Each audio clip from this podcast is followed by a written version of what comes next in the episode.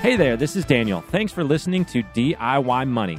Now, if you haven't already, be sure to give us a five star review so your friends know that this is a show that they can learn from. Follow us on Instagram at DIY.money. Now, enjoy this episode.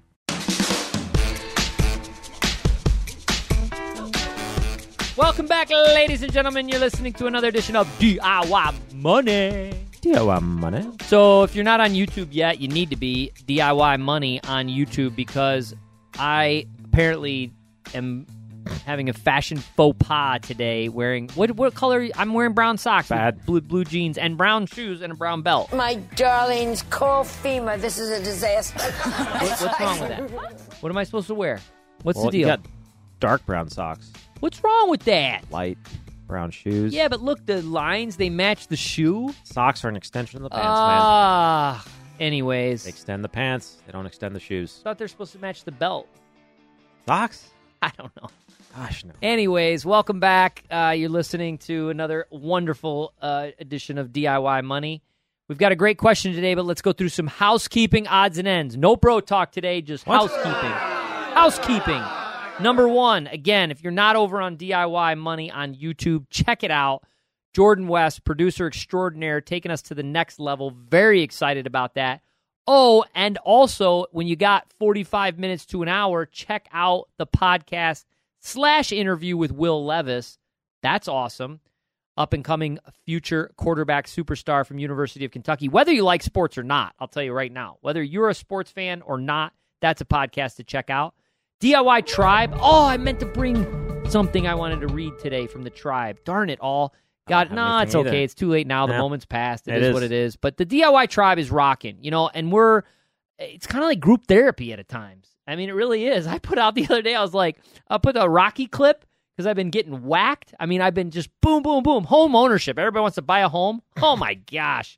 I mean, I had septic problems. Then I had water in my basement. Then I had a tree issue. Then I had a drainage issue. What's Bada, tree bada, issue bada. now? Yeah, tree issue creates a drainage issue. Drainage issue creates the backwater fill to the house, which creates the water problem in the basement. Yeah, Sounds terrible. grass is greener always has to be mowed. Don't ever forget that. Grass is greener on the other side of the fence. It always has to be mowed. Lesson by AstroTurf. Oh my gosh. Let's keep moving right along. DIY Tribe is rocking. Insta DIY.tribe rolling out the DIY Money Minute. I'm pretty pumped about that. Look for that coming on the uh, Instagram. No no brainer there with that one. Let's go right to our question. The first one is from David? David. What do you got? DIY. Hey DIY Money, my name's David, and I have a question on how much of my income I should allocate to cash. I'm in my mid 20s, I rent, and I'm debt free. Currently, I contribute enough of my paycheck into my 401k retirement account to max it out by the end of the year.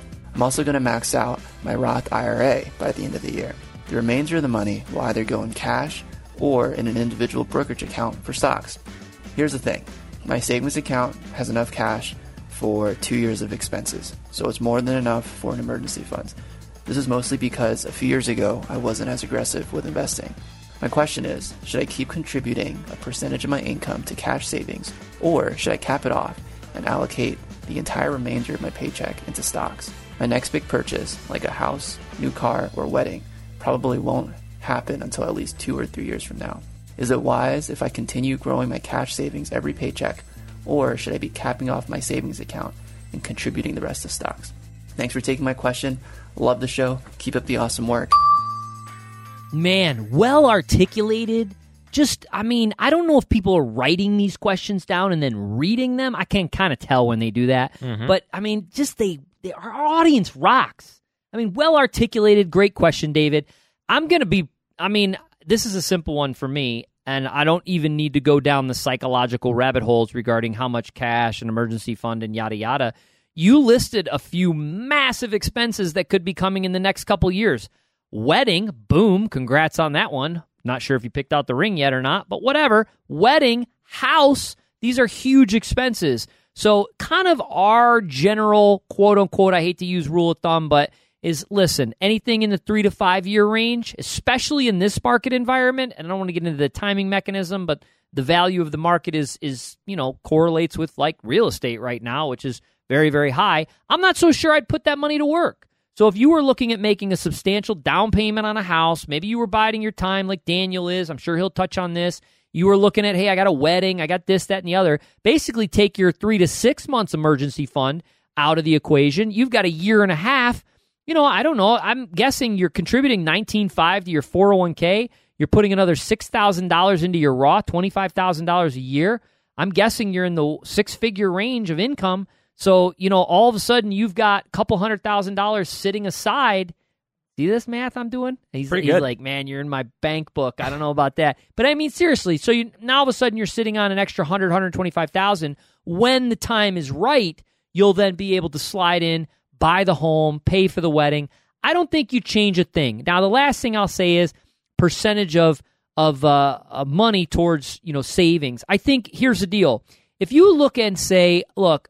In a in a better environment, I'll buy a two hundred fifty, three hundred thousand dollar house. I need sixty thousand to put down.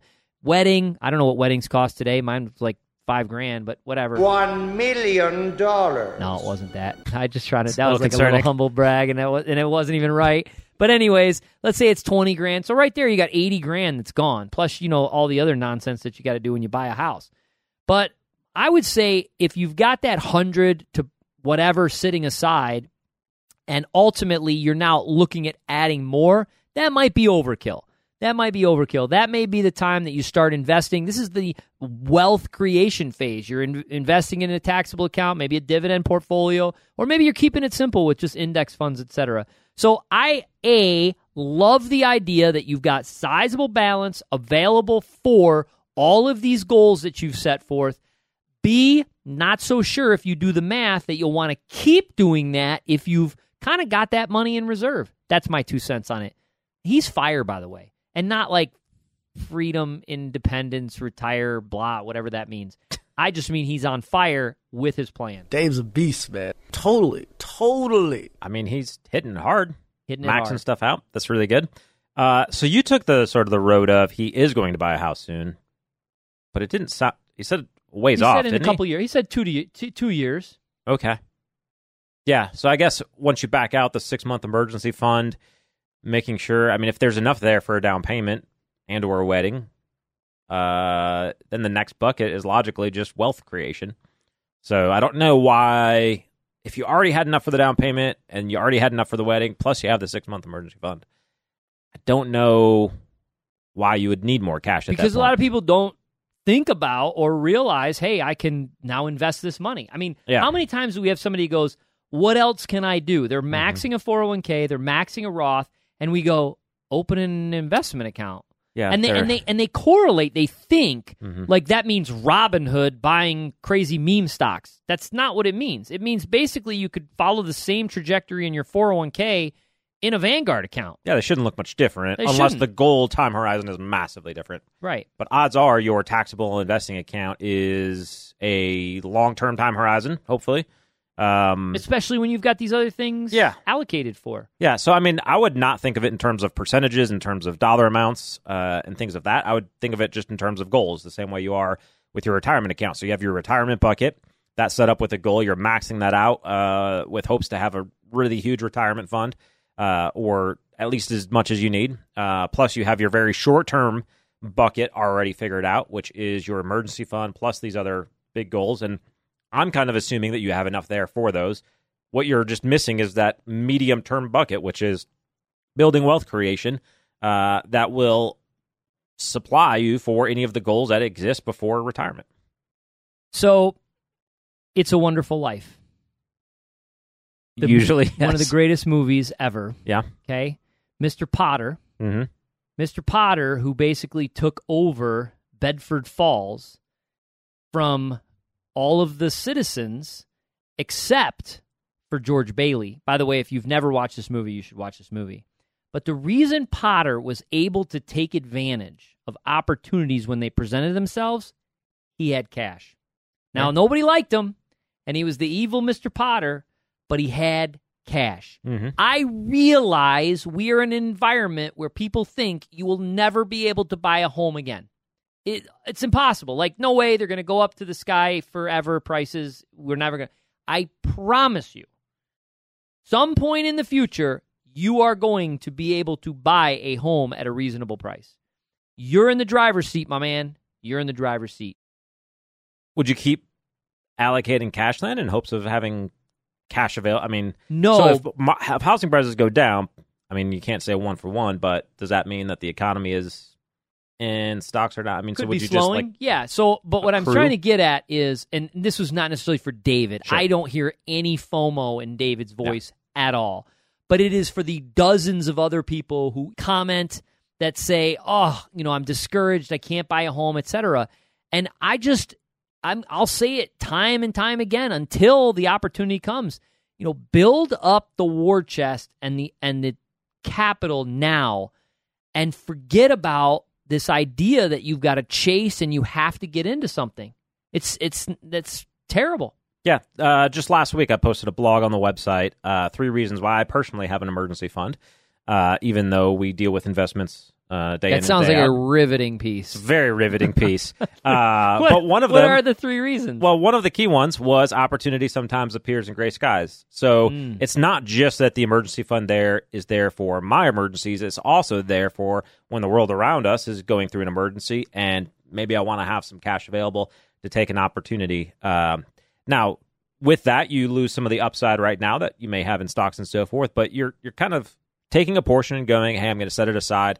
And I'm gonna uh, use this should a great opportunity come along in the future. There you go, David. I think it's phenomenal. You're on the right track. Keep it up. Hopefully, we answered your question. We will send you a $25 Amazon gift card. So, we haven't talked about this in a while. More We're- cash. We're getting questions a lot, which is great. So, it's real simple. All he did was send us a voice memo to podcast at DIYmoney.org.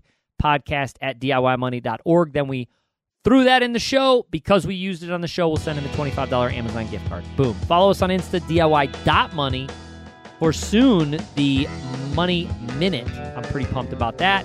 Check us out on the Tribe on Facebook. And as always, now make sure you're queuing up the YouTube DIY Money. Remember, friends, the secret to wealth is very simple. Live on less than you make. Invest the rest after you have a sizable emergency fund. And if you've allocated for expenses down the road. And do it for a very long time. Make it a great one.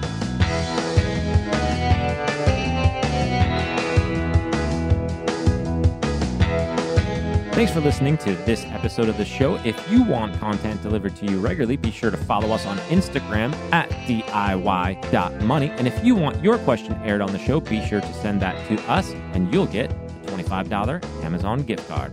This show is for entertainment and educational purposes only and is not intended as personal financial advice. Before making any financial decision, please do your homework and consult a financial advisor as needed.